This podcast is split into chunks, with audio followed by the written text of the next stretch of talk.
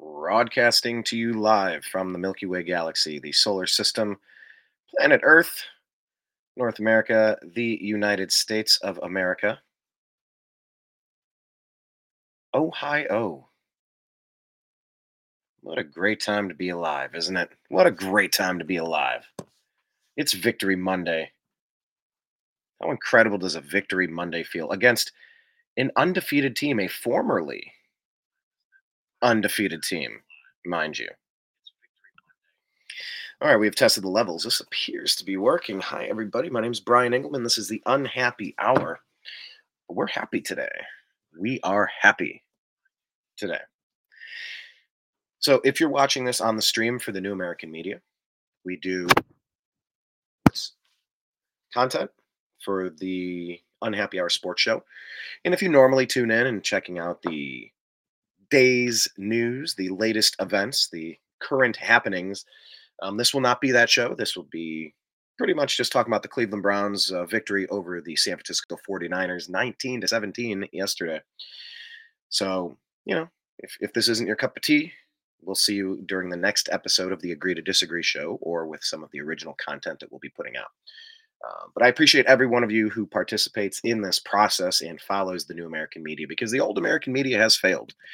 And, you know, I, I used to watch the, I used to watch ESPN and, um, you know, just, just kind of disappointed, disappointed in the, the, the quality of Brown's coverage, the quality or lack thereof of you know,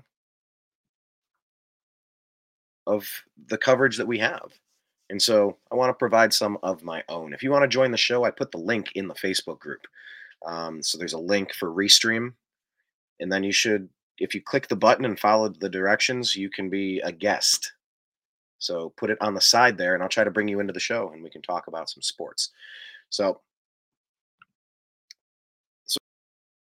the game kicked off yesterday with a scuffle. Williams on the 49ers definitely in the middle of it. I saw in the pregame, Jimmy Johnson, Coach Johnson was saying, you know, that's the last thing you want to do if you're the Browns. You do not want to wake the sleeping bear. This is a trap game. You know, this is an undefeated team. You don't need to kind of remind them that you could lose any given Sunday in the National Football League. Well, guess what? We came out to play. And we started off kind of the worst way that you could. We spotted the 49ers seven points. We spotted them 10 points, really. That's that's not what PJ Walker. Eh, uh, that's not a recipe for success, per se. That would that, that that that's not how you draw it up during the week. But before the game even started, like I said, there was that scuffle, which was interesting. I'd like to maybe break that down and figure out exactly who started that and, you know, was it just a bunch of jawing at each other? Nobody got suspended. Nobody did anything egregious, right? But I didn't even catch that at the game. I didn't even quite notice that. I'm not sure how far before tip off that occurred, but um, then the game started with Phil Dawson. So prior to the game, as things are ramping up and uh, you know, they like to bring in a sports legend to bring up a guitar and smash it on the speaker. You know, rock and roll Hall of Fame city and whatnot. Phil Dawson. Phil Dawson was a Browns legend. He was a very consistent clutch kicker, place kicker for the Browns, and he actually later went on to play for the 49ers as well. Actually, I'm kind of curious. Um, let's see his entire playing career. Phil Dawson. Uh, what Phil Dawson teams. All right, so from 1999 to 2012, played for Cleveland, and then 2013 to 16 in San Francisco. So that was kind of cool that he got to come out and play, or well, you know, he kind of set the game off and got things started because he played for both teams, and that was pretty cool. And you just had this feeling. You had this feeling that it was going to come down to a kick you had Phil Dawson there. It was both the teams he played for. Of course, it's going to come down to a kick. And Dustin Hopkins missed a kick, and so did Jake Moody. It's like, ah, we could have had that. Mm, is this going to be the one? Is this going to come back and is this going to be the reason why we, we can't win this game because of a kick? Well, then they missed a kick. It's just, it, it's so interesting. I've, I've been to so many of these games that turn out differently. I, I was in Jokeland and it was a game that we won on a last second field goal as time was expiring. But wait, there was a flag. Wait, there was a flag. Then they had to re-kick and it got blocked, I think. And that stadium went from silent to the loudest. It's so loud. Up back when they used to play in Oakland, the fans, Raiders, Raiders. Oh, that whole stadium. It took an hour to get out of there, and everybody, it was silent. Oh, I loved the silence. And it just turned on a dime. Missed a kick, lost the game, heartbreaking, snatched defeat from the jaws of victory. But that was not going to happen today. Uh, yesterday for the Cleveland Browns, who improve on the season, by the way, to three and two, right in the thick of the playoff race, right in the thick of it. Right, I mean, right there. Each game is so critical in the standings. Every game counts. There's a lot of good teams out there. But look, both of the undefeated teams went down. Maybe there is some parity in the league. You know, the end of the game, Jake Moody has a chance to kick a field goal to win it, and he missed it wide right. But like, I want to add something after watching some of the replays. It wasn't just that Jake Moody missed, well, that was his second miss. Rookie kicker out of that team up north is where he came from it wasn't just that Moody missed his field goal. It was that uh, I believe it was Denzel Ward came off the right side. Oh my gosh. He got right back there, extended out. He had to have, if he didn't, I didn't see him clip the ball or touch the ball, but the, he was right in that space. I wonder how much of that affected that kick. It wasn't just he kicked it up there and the wind got a hold of it and shanked it somewhere. I think our defense, our special teams, our defensive, well, I don't know what you call it, uh, kick, uh, field goal special teams unit. Bravo to them. Bravo. Um, you know, I've, I've had conversations with people, definitely in the past day, definitely in the past couple days, definitely in the past couple years. And I said, look, Jacoby Brissett played well enough if, if we wouldn't have brought Watson in last year to make the playoffs. We could have made the playoffs last year if we had decent – special teams and decent defense. Not saying we have to be lights out, perhaps the best in the league. The Browns defense right now is a monster. And just ask Trent Dilfer about that. He won a Super Bowl with the Ravens. It wasn't because of Trent Dilfer, it was because of that defense. This defense is that good. We took the 49ers down.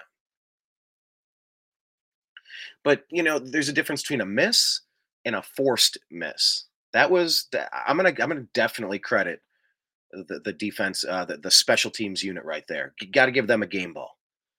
Of course, the Browns defense gets a game ball. But being in that stadium, being on the other side of all those heartbreaking losses, it was just so different to celebrate, to get the win that they're like right at the end, the a previously undefeated team. The Niners are a legitimate Super Bowl contending team. They were being talked about as the best team in football. And look, the Browns, they were starting to get national recognition as well. Maybe after that that uh, victory on the Titans, that was the best game Deshaun Watson's played in a Cleveland Browns jersey. then, of course, he was injured in that game. Hasn't played since. You know, kind of got rocked by the Ravens. I saw better play calling this time around. Some of those ends around end around plays. Uh, what was it? Elijah Moore. Oh, I like that play on the Browns' first touchdown. It was that Harrison Bryant, you know, taking the direct snap, trying to do the the tush push or whatever they're calling it. The Eagles, the Philly Philly. I don't know what you're what they're calling it. The the Jalen Hurts. Everybody pushes like a rugby scrum. But seeing that on tape so many times, then they prepare for it and think they know what they're getting. And that turned into a, to a pitch over to Kareem Hunt, who rumbled, bumbled, stumbled into the end zone for a touchdown. I loved watching Kareem Hunt. He was playing with um, some fire, some some tenacity, and really the one-two punch, the one-two punch between them, the two runs with Ford. It was nice to watch. Now it wasn't Nick Chubb. you know that's not what we're talking about here. But having Jerome Ford and having Kareem Hunt in there was was pretty nice. It got the job done. You know, and there's people that that'll say, um, well, you know, Christian McCaffrey got injured. And there were a few injuries for the 49ers. You're like, yeah, and the Browns are down the starting quarterback, the starting running back, and two pro offensive linemen. Around here, we like to keep things simple. Sorry, no No. do. That's why I have progressive from other companies, even if they're lower than us. So you can choose what's best for your family. Okay, it's on the ESPN app. Jeez. Thank you, Progressive. Doggone it, I gave you an extra mention.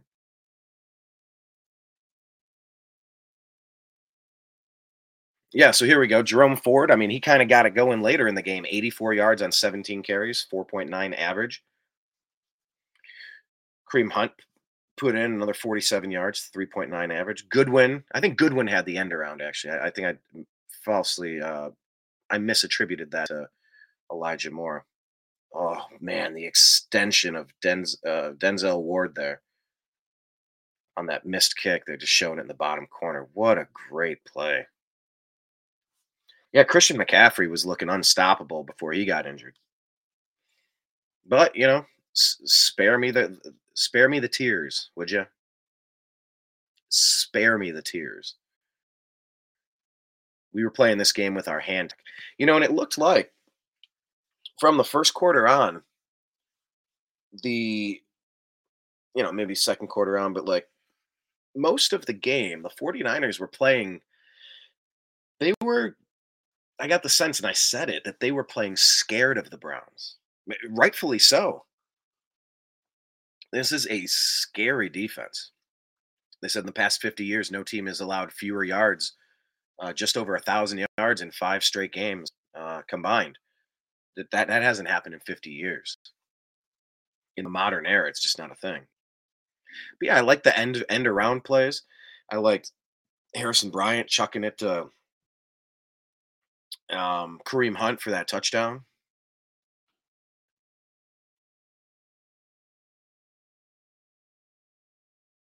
And and I I just it seemed like Coach Stefanski and Van Pelt that they they kind of figured it out now. And look, the margin of error in the NFL is tiny. It's minuscule. If that kick goes in, we're talking about the like like the world is ending. You know, like everything would be upside down if that was the case, right? Everything would be down. Margin of error is just razor thin in the NFL. You'll take a win how you can get it. But it feels different. I mean, th- there were a, a couple of slant passes, a couple of, you know, screen type sling it outside passes, a couple of deep passes to Amari Cooper. Know, look, when when PJ Walker was letting it rip to Cooper, there were a couple of nice throws there. Now, he also he also threw two interceptions and only had a QBR of 24.1. I mean, he threw for under 200 yards on 18 to 34, not a good percentage. That's less than 50%. But look, same with Brock Purdy. He threw for 125 yards. So let's compare. Purdy had a touchdown and an interception. He didn't play fantastic. This they said this is the first time that a healthy Brock Purdy has lost a game in the NFL, courtesy of the Cleveland Browns. That's pretty neat. You know, there were a lot of 49er fans in the crowd, by the way. A lot. I'm not talking as many Cubs fans were for there for game seven in Cleveland that you should have never sold those tickets to. Keep them out. If you hold those tickets, they don't take over your stadium. And if they don't take over Progressive Field, maybe we win that championship. Home field advantage. It was more like, you know, certainly didn't seem like that to me. But yeah, there were a lot of 49er fans in there. And it was nice that they didn't get to come into our house and celebrate. That's so rare. So rare. You know, for how many years Cleveland has just been a place where you go dominate. Oh, Steeler fans, Raven fans, and even Cincy fans, they, they think they own the joint. You know, it's a three and two team.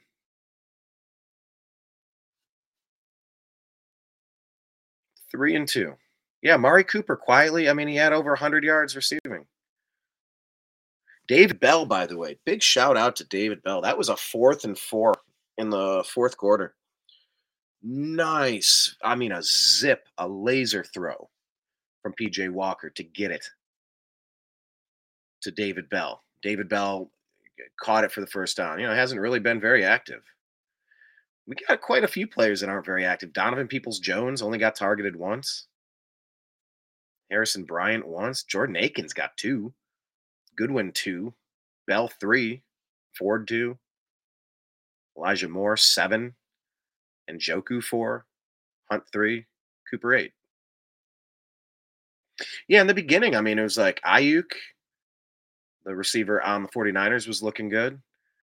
McCaffrey was looking good. But I mean, nobody really got going. You know, that Christian McCaffrey touchdown, I ended up accidentally getting a pretty cool video of that. Go to the Instagram channel for the New American Media. And I think I posted on the Facebook group for the New American, uh, for the Unhappy Hour, I meant. Um, it was a nice little shovel pass and kind of weaved in and bopped out to score a touchdown there. That was a that was a really good team that we beat. I'm very impressed. When it counted, we got it done. And we just kind of clawed back and clawed back. And, you know, San Francisco put their points on the board.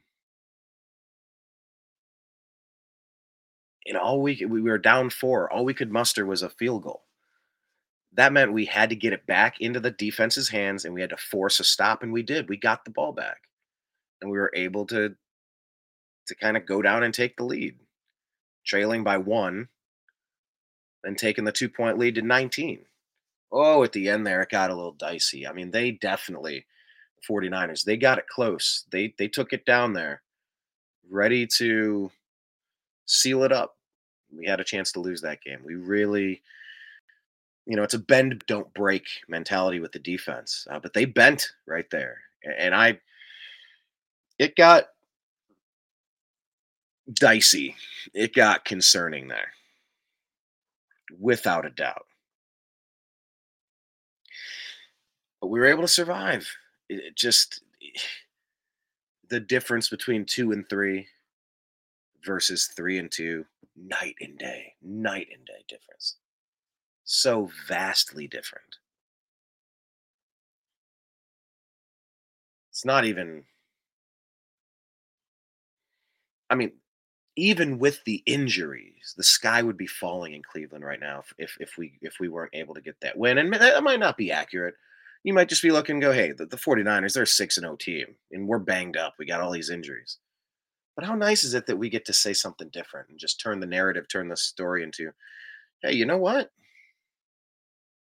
We have an elite, perhaps historically fantastic defense that we could ride to a Super Bowl championship. We really do. So now, whether it's PJ Walker or whether it's our other backup quarterback, with all the initials, his name, or Deshaun Watson. You know, I saw that maybe Deshaun Watson would be coming back as early as next week. I don't know. But if we can just get somebody to get us a couple of points, a couple of touchdowns, You know, look, 19 points was enough to get it done. Somehow, some way.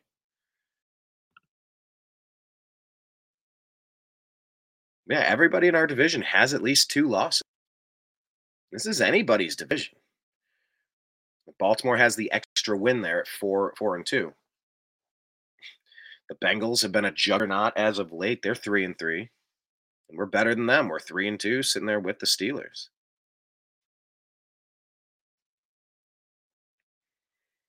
It's so weird to think of the Jets being a three-win team at this point. After Aaron Rodgers went down, you just expect that they would be, you know, one and five. The look at the Patriots at the bottom of the division. You know, we were talking, hey, at what point do we have to bring in a head coach that has a pedigree, that has some sort of uh, experience winning playoff games and winning championships? You know, the Sean Payton experiment. We'll see how that goes in Colorado. It doesn't appear to be going that well for Denver. But legacy is such a weird thing. Just a couple years after Tom Brady, and you're looking at Bill Belichick differently, and it's like, huh, you want a return to home story? You want you want to be a hometown legend? Not that Bill's hometown is Cleveland, but he, you know, he started his career off in Cleveland as a head coach in the mid '90s to the snake bitten franchise to come in and win a title like that. You, I mean, you want your name at the top of Mount Rushmore. That's how you do it. You do legendary stuff if you want to become a legend. Big time players make big time plays in big time games. But yeah, we're we're one missed kick away from maybe having that conversation about our, the head coach, injuries and all. But luckily, that's not our lot in life. That's not what's happening right now.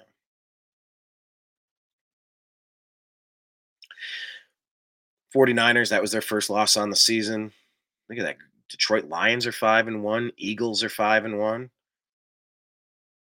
Baker didn't have a great game yesterday. They lost. They dropped to 3 and 2.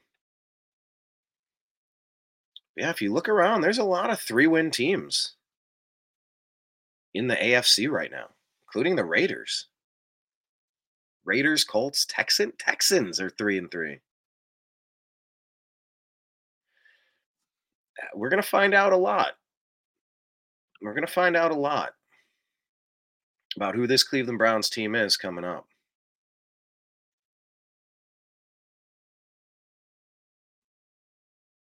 Three and two. You know, it's too bad we couldn't see Cedric Tillman. I was really hoping we could see him on the field doing some stuff. You know, he's been out, but who do we have next? So this weekend we're going to get the Colts. We're going to go at the Colts. That's a three-win Colts team. And they got their running back back now. Jonathan Taylor. And the Seahawks, Cardinals, Ravens, Steelers, Broncos, Rams, Jaguars, Bears, Texans, Jets, Bengals. How many of these games can we win? I know we we like to do this thing where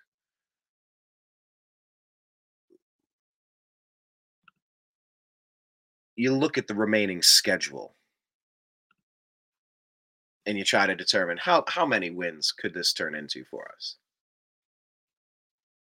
I'm not I'm not really there yet, but I do see some names of some teams that I don't expect to be fantastic by the time this all shakes out.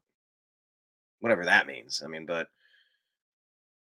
you know, there are some some winnable games in there. And who knows if we if, if we had a better um a better game plan. Is it that Dorian Thompson Robinson was just so unprepared to play? Is it that he's not any good?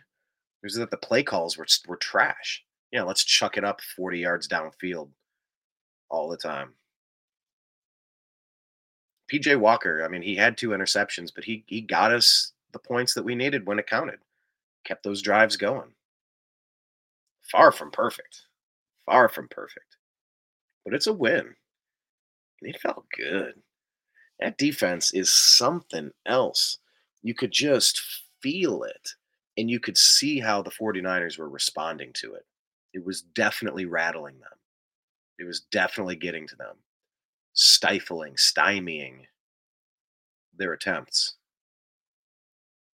It was it was it was a huge win, a huge win for the city. Even afterward, I mean, people were everywhere. I know that's normally the case, of course. There's 80,000 in your stadium. I get it. But it was just like the energy's still going. Like it was nice to just go out and get some food and bebop in in and out of a couple different places and just feel the energy. The energy after a loss is just sad. It's it's not that's not what we do this for. It's just big for the city. And you know, I I, I do constantly, you know, I, I I think back to the whole Baker Mayfield situation and what happened and what went right, what went wrong. You know, and I think about it, and I, I one of the unexpected or um, maybe underappreciated, unheralded components to that whole situation, how that played out. I think it was that during our playoff season, when look, when we went into Pittsburgh and beat them and retired Big Ben in his house, we retired Heinz Field in his house. Like that the Browns ended that. Big Ben didn't play again, and Heinz Field was done. They changed the name. I don't even know what they're called now but I just I just I think back. It was that year that they they were playing the games, but they weren't having fans. They were having a very select number of fans. And just that whole time, the stands were empty or mostly empty. And Cleveland was uh, like the fans were just robbed of that opportunity to. What was that? A nine-win team, a ten-win team? I, I can't remember how many wins we had exactly. I just wonder how things could have been different if if 80,000 people were watching us win over and over versus yeah, you watched it at home, but it's different than being there live. It's different. And the energy that you give them and they give it back and it's just this it's a powerful battery system. After all the Browns have taken from us all of these years, you got to recharge the battery. You can't just take take take. You got to refill. So I just I just wonder how things would have been a little different if you know, instead of so many fans being there in person to watch, I don't know, three or four Baker's terrible games with a torn labrum and all that jazz, versus people watched nine or ten wins and took us to the playoffs and, and did well. This this defense is capable of winning a Super Bowl. If we can get competent play at the quarterback position, we have two running backs that can play. And we're down. Look, we're down. We're down Jack Conklin. We're down Joel Bitonio. That's not ideal. We're dipping into our bench. We're dipping into our reserves, our backups. But that's why you have 53 on a roster. You have to anticipate that this is going to happen a little bit. So good on them. Good on on you know the Browns offensive line coach and the Browns organization to have people ready to go to step in and fill in signing Kareem Hunt back when when Nick Chubb went down. I I enjoy having Hunt back. He played, you know, it's almost like he is the heartbeat of that team. You could feel it eh, with the twists and the pushing forward and extending these runs and dragging people with him. It's just like watching the Ultimate Warrior or somebody in wrestling and they just start shaking and the whole crowd gets fired up by it and you know we've we've had to we've had to the Cleveland Browns organization needed to make some on the fly decisions with the roster with all of these injuries. And you got to give them credit. They saw what what happened with DTR and we went out and got somebody else and said, "Hey man, we need we need something better than that. Can you do better than that?" And he, and he you know, two interceptions, not good. But he did enough to get the win. Could DTR have done that? I don't know. I don't think he was necessarily put in the best position to do that. And let's face it, the Ravens played a great game we got beat by a better team, uh, you know, two weeks ago, our last game. And their defense is tough. Their defense has always been tough. I, you know, I even had to give credit to Lamar Jackson. He he played one of the better games I've ever seen him play against us. Pinpoint passes, and then he, I think he ran for two touchdowns as well, one or two. So look, the story of this season It's it's starting to take shape. How the front office has had to navigate very significant injury situations is going to determine and dictate our final standing, our final record, of course. After this win against the previously undefeated 49ers, huge, huge. Man, it was so close to not being that way, but I just want to stay positive. I want to enjoy this. NFL is so similar, so much parity. Some of these teams are so similar in, in talent. You make a 53 man roster, you can play. Any of these guys can play. Story of the Cleveland Browns 2023 is also going to be, you know, let's face it, about the health of Deshaun Watson. Like, if we could get him back and get his arm right so that we could win, so that we could go out there and win some games with him, what a boost that would be to this team right now. Think back to how well he played against the Titans. We've had, you know, eh, questionable play at quarterback for the past two weeks. Wouldn't it be nice if that could solidify? But maybe he doesn't come back this whole season.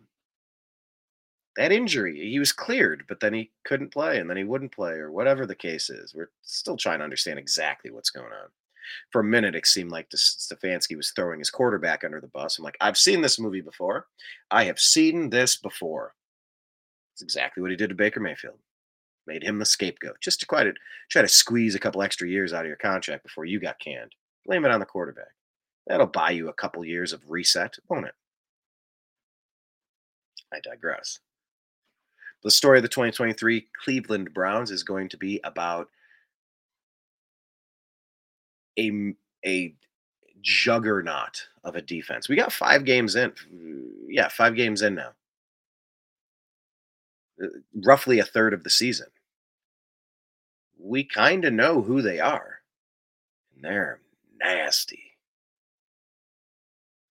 If we could if we could shut down the 49ers like that. Uh, who who's already envisioning a Cleveland Browns Miami Dolphins AFC Championship game? the juggernaut offense versus the juggernaut defense. The immovable object meets the unstoppable force. I, don't care who we play as long as we win the Super Bowl. I, I don't care who we play. But wouldn't that be interesting to just kind of have that type of a dichotomy? I think it's neat. I think it's cool that we have a chance. I think it's cool that we're fighting, we're scrappy. And we still have not tapped the full potential of what this team is capable of. We just haven't. You just watch and it's like we're close on a lot of plays. We're you see glimpses. You know, the, the running a crossing route, running a, a slant, a quick slant, bang, bam zipping it to Amari Cooper, getting open, and then that that juke move. If he had just a little more speed, he could have taken that for the full touchdown.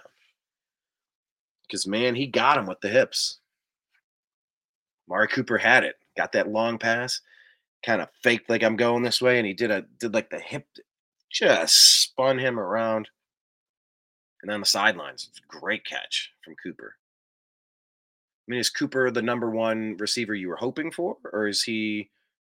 I mean, in some ways, it's exactly what we need. He's he's consistent. He's reliable. He's steady. He quietly gets you 108 yards. Could have been a touchdown on one. I mean, like he's solidifying that wide receiver space. Remember how excited we were with Odell Beckham and Jarvis Landry? It just never worked here. It just never worked. Glimpses here and there.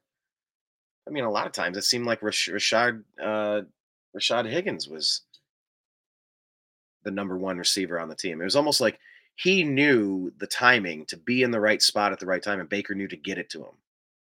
It didn't mean he was more talented than Landry or Beckham, but it was like he was trusted more than them. But we had talent around. It it, it, it didn't click. It, they couldn't make it click. So even with this Browns team, it's not like we've ever seen it fully click on offense. My God, it's clicking on defense. That is more than half the game. They they say that you know good defense will beat good offense any day of the week, or just you know, in general, good defense will beat good offense. In baseball, they would say, uh, good pitching will beat good hitting.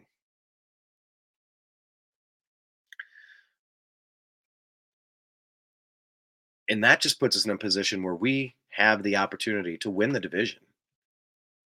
Ravens beat us. We got it. We got some work to do there. It's I, mean, look, it's just it's a it's a tough division. But so what? It, to be the champs, you got to beat the champs. And people wanted to crown the 49ers already. No crowning today. There's no crowning in football. There's no crying in baseball. There's no crowning in football. So, you know, I'm going to give, I mentioned some game balls, but like, let me, uh, Orosu Koromora, Koromoro, uh, Joker, J O K. He was flying around yesterday. Oronkpo, or Oronk. I'm not even saying these guys' names right. I gotta learn. I gotta learn all of these uh, Browns players' names. But the defensive line, I mean, they were active. They were mixing it up making things happen. I saw a lot of spin plays. So yeah, Myles Garrett did not get his sack, but you don't need it. There's a lot of pressure. There was that one uh, Brock Purdy interception. Myles Garrett came off the corner, worked his way around, reached out his arm. I man, I, I watched it several times. It looks like he might have got the wrist or the ball and changed the, the trajectory there, which led to an interception directly. That's huge, no matter who you are. Not everything, you know, uh, Myles Garrett has been accused of padding the stat sheet and maybe only caring about sacks. Maybe some of that is fair, maybe some of that is unfair. Maybe the the actual answer could be found somewhere in between. Because sacks are always going to be one of those dynamic, those those n- numbers you look at game to game, comparing them to the season leaders, if you will. And just it, it's a measuring stick, but it doesn't tell the whole story. It's a snapshot of a movie. Movie's 90 minutes long. You get a snapshot, a frozen frame, one second out of 90 minutes that have 60 seconds per minute. But there's a lot that's going on that isn't going to show up on the stat sheet. Just the feel of the game that, that San Francisco was scared of that defense. I felt it the whole game after the first quarter, after spotting them seven point, 10 points. You could feel that. It, it's not a score sheet thing, but you could feel it. I guess you can look at like the lack of production. The, the Browns had double the offense. I, I don't know how it eventually shook team stats. Okay. Eh, I mean, it evened a little bit. 215 total yards on offense versus Cleveland's 334. At one point, the Browns were doubling them up. They got it. They got a few extra, you know, especially later in the game, trying to when we were in our prevent mode. I mean, that's enough to win except for those two damn turnovers. But when you get pressure and you force them into bad decisions, that doesn't show up in the stat sheet, but man, it shows up at the end of the game.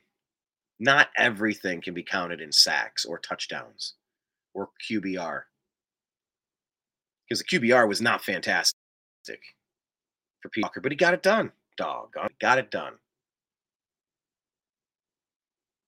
It wasn't just that Moody missed his kick. It was that special teams put the pressure on. Whoo, Denzel Ward got in there. I don't know how he missed that.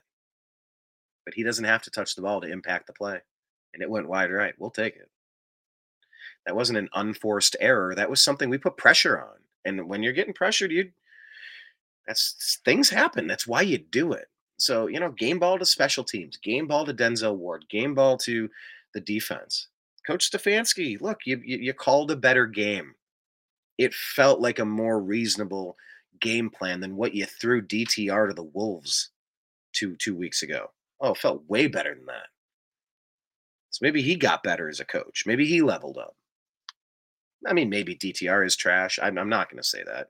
I can't judge that off of one. It didn't look good. it looked like a weak, unprepared, noodle armed fourth string backup quarterback. But look, that was the guy that the, the Browns felt so strongly enough. They traded Josh Dobbs, got a fifth round pick back for him. Josh Dobbs is, you know, he's played okay. He's been solid at least. But yeah, game balls to a lot of people. Um, yeah, another one to, to Cooper. Definitely, definitely the both running backs. Watching watching Ford, Ford Jerome Ford really kind of took over late in the game, third, fourth quarter. Kareem Hunt was dragging us, pu- pushing us, and plowing the game forward in the first half or so. Not not quite the one-two punch of having Chubb back there, but you know, game ball to them. They did well. Game ball to the offensive line. Missing how many players on there with injuries and you know, Conklin out. Bitonio missed his first game ever. Is it his first game ever? You know, those are all pro offensive linemen. We were able to put stop gap measures in place to get their backups in there, and then they performed well enough to win. It's not like the 49ers didn't get their their fair share of pressure in there, Bosa getting a sack, and you're gonna have that. It's like they used to say with Michael Jordan. It's like, well, you know, let him get his 30. We just got to stop the other guys. Yeah, the defense, they bent, but they didn't break. They were able to get it done when it counted. So, really exciting game yesterday. Just congratulations to everybody in Cleveland that got to celebrate another win. We're, we're three and one at home this year three and one at home. I mean, there have been seasons we haven't won a single game at home, including our winless season. Perfect winless season. Good grief. But yeah, anyway, so next week we're going to turn our focus to Indianapolis as the Browns are going to take on the Colts, two three win teams trying to separate themselves in the AFC. You know, are we competing for a divisional championship? Yes, both us and the Colts will be. And also, we're in direct competition for that wild card. So it's going to be a huge game with huge repercussions. Um, it's it's a theoretically winnable game. I think a lot of people went into yesterday uh, against the 49ers kind of writing it off. It's like ah, and I, I got to admit, I was I was trying to be really even keel and not have super high expectations. I didn't think that would be great for my mental health to go in and expect great things with so many injuries against such a great team. Uh, but I, I, I did. I tried to stay as positive as possible, and look, we did it. It's just why not keep a positive mental attitude while we can for this team. I don't know. It doesn't take anything. It doesn't take energy to to try to look for positives instead of only relying on negatives. And I will be the first person to admit I get wrapped up in the negatives and the complaining and the armchair quarterbacking and the second guessing, the Monday morning quarterback. All of us, we're, we're the smartest people in the room. If we were coaching, we would have done that. No way we would have done that.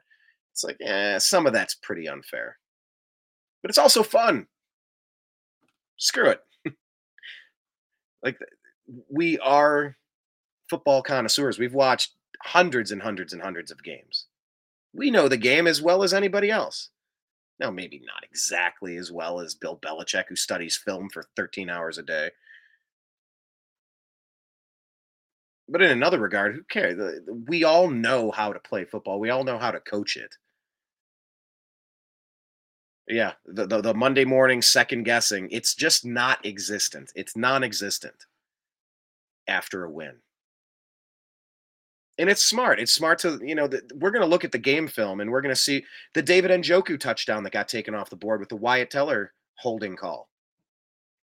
That that could have it wouldn't have been this close. It wouldn't have needed to be this close. We would have had an extra seven points.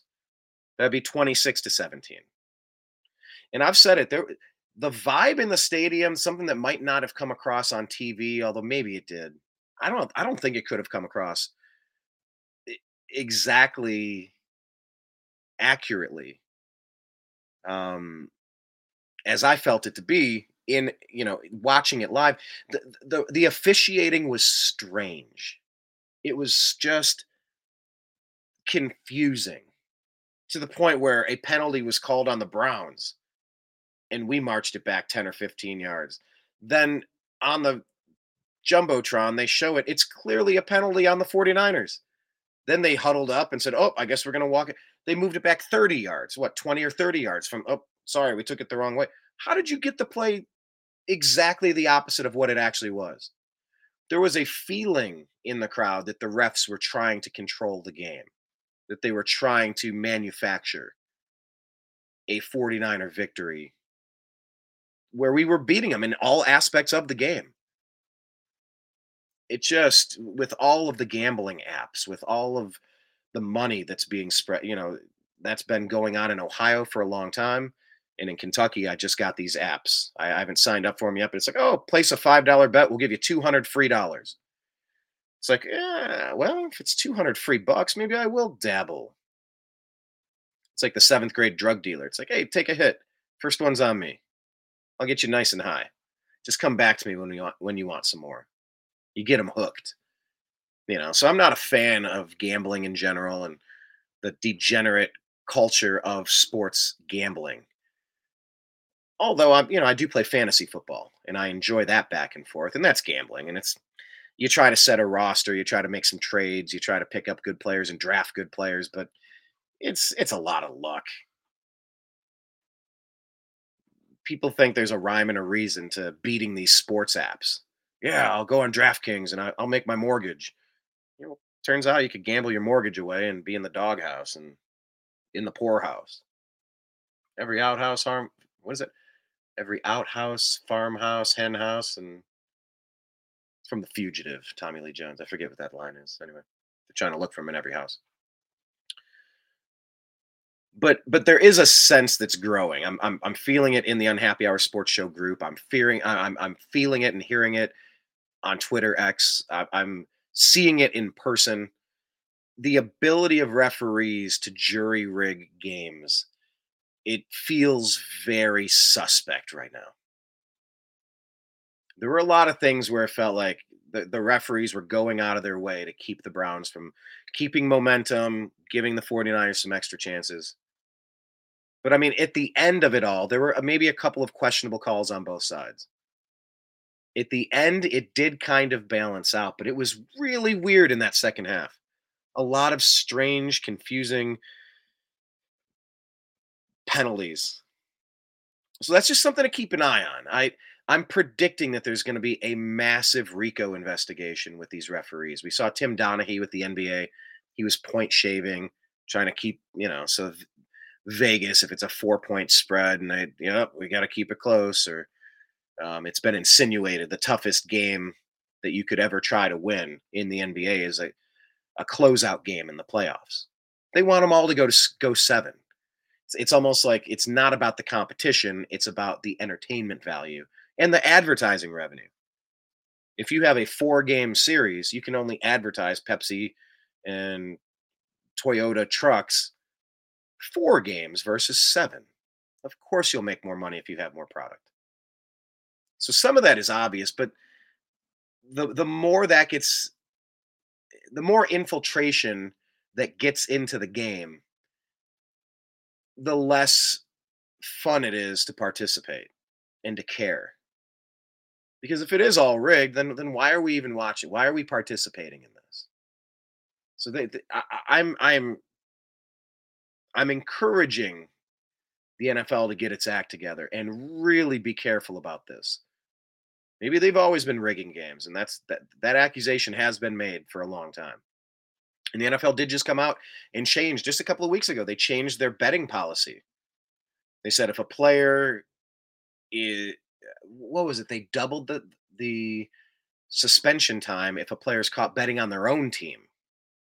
You know, that was the big Pete Rose thing. It's like, well, he bet but he didn't bet against his team. What's wrong with betting on your team to win?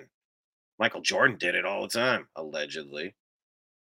That guy, you, you talk about degenerate gambler, look him up. That may or may not have played a role in his in his father's untimely demise. and his subsequent banning from the league. Or, you know, he just quit at his apex to go play some baseball with the White Sox. Sure. But it's just it, it's a it's a finger on the pulse thing. I, I get a sense that there's a simmering story that may come up. But if this is nationwide and all these gambling apps are doing whatever they can to get you hooked and extract as much money from you as possible, because look, they don't build those fancy hotels in Vegas off of winners. They just don't. I, just keep your eye on on the referees. And they say in football, you could call a penalty on every play if you wanted to. So it really just comes down to what are the plays that matter? On the David Njoku touchdown that was taken off the board, it was Wyatt Teller going. He was on the opposite side. His holding call, air quote holding call, which maybe he may or may not have actually deserved, it didn't really even impact the play. So what are we doing? Why did that have to take seven points off the board in a game where there were only a handful of touchdowns. Everyone is crucial. Just something to keep an eye on. Another game ball to David Njoku. You know, while we're talking about, it, he had a touchdown taken off the board. It would have been nice if he got that. You know, the guy burned his face off, and he's still playing. He's he's toughing it out. And that can't be pleasant. You know, maybe you know two weeks ago was was more difficult. But kudos to him. That's just that's just a toughness right there. Yeah, Denzel Ward right there. I'm looking at this screenshot right as that kick was missed. I mean, he was all up in that backfield. Good, good for him. Good, great team win. This wasn't the story of one running back going bonkers. It wasn't the story of one defensive back getting two interceptions and returned them for seven points and took you to the five yard line, leading to another touchdown. This really wasn't a game that you could look at three or four players and go, "It's we won because of them." We won because of everything. The fans were engaged. The coaching was a vast improvement over how they threw DTR to the Wolves against the, the, the Ravens. Defense, uh, just crushing it. You know, not perfect. I haven't seen a perfect defense in the NFL ever.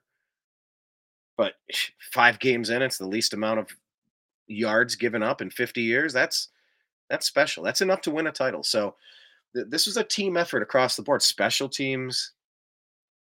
We, we did enough to get it done. And it, it took every last player with every last play to make it happen.